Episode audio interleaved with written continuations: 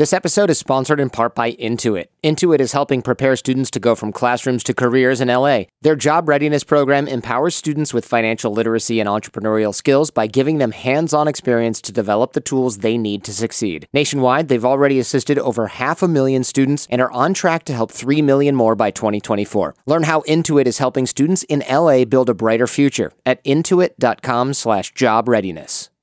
What's that place you've always wanted to try? Well, you're there, sharing plates with just one bite. Or on second thought, maybe not sharing. It's that good. When you're with Amex, it's not if it's going to happen, but when. American Express. Don't live life without it.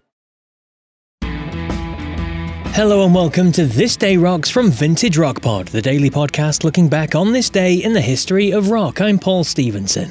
Today is June 17th, and we remember the lead singer with bands like Mike and the Mechanics and Sad Cafe, Paul Young, who was born on this day in 1947. Paul sadly died of a heart attack back in 2000. And we send 75 birthday bumps to someone who's fronted Journey and Santana and played with the Ringo Starr and his all star band, Greg Rolie. He is 75 today. But for our story, we go back 50 years to 1972 when a song about a 19th century artist shot to number one. Starry, starry night.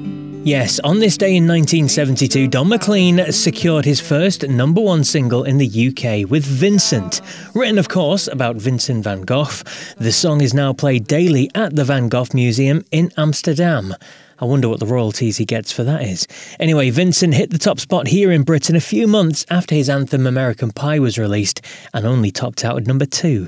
Now, I was lucky enough to interview Don last year, and here's a short snippet from that interview. In your music and the melodies that you create does transcend because obviously you've been covered by so many different artists from different genres. Famously, we've already mentioned Perry Como and Elvis Presley, but then there's the likes of Madonna and, and Tupac loves Vincent and, and all this sort of stuff. I mean, it's just incredible how your music writing kind of transcends everything. But you have to study, you have to learn, you know, you have to discipline yourself in order to. Um, I mean, I'm not a smart guy. I'm not. I, am a sort of an idiot in a way. You know, I kind of have things come in on my head, and the other time I'll do something. You know, um, I'm a savant of some sort. I'm not. I couldn't. I couldn't win at Jeopardy. I can't win at Scrabble. I don't. I don't play games. You know, but I have these notions that come to me, and these ideas that come to me, and I know exactly what to do and and I knew exactly where I was going when I started in 1968. I had to be on the Hudson River with Pete Seeger.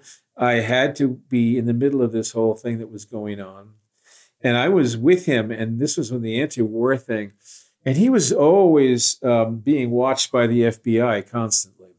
So they were watching me too.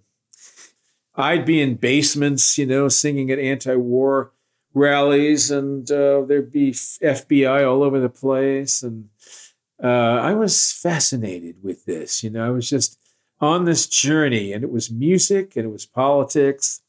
I never had a hit before, so I didn't really know what a hit was. The hits were for the Beatles and for um, other people. I, I wasn't. I wasn't in that part of show business. All I wanted to do was make albums. I wanted to make beautiful albums like Tapestry and I didn't care who put them out, you know. And I knew there were people. I mean, I mean, Pete Seeger put 50 albums out on Folkways Records, and nobody ever bought, but they were fabulous. You know, the Gazette and um, all these different songs, um, Sodbuster ballads. Oh Lord, I learned so much about about history and about um, music and. Uh, about working people. This is the wonderful thing about folk music is that it's it's not enter- entertainment as such. It was younger generation that later became the 60s generation that marched in the streets and made changes. Don McLean there. You can hear the full interview, including all the talk about his anthem American Pie, on episode 56 of Vintage Rock Pod. Well, that's it for June 17th. I'll be back tomorrow to talk about Fleetwood Mac's first and only number one hit back in 1977. So until then, take care.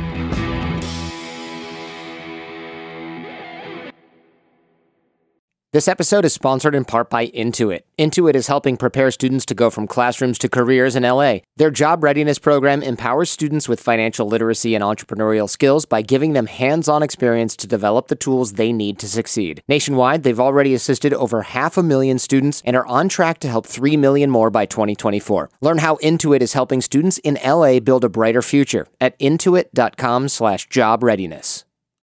You made it. Checked out of office to check into the sweet views of this place where the kids aren't asking for the Wi Fi. Mom, can we go to the pool? And when you're with Amex, it's not if it's going to happen, but when. American Express. Don't live life without it.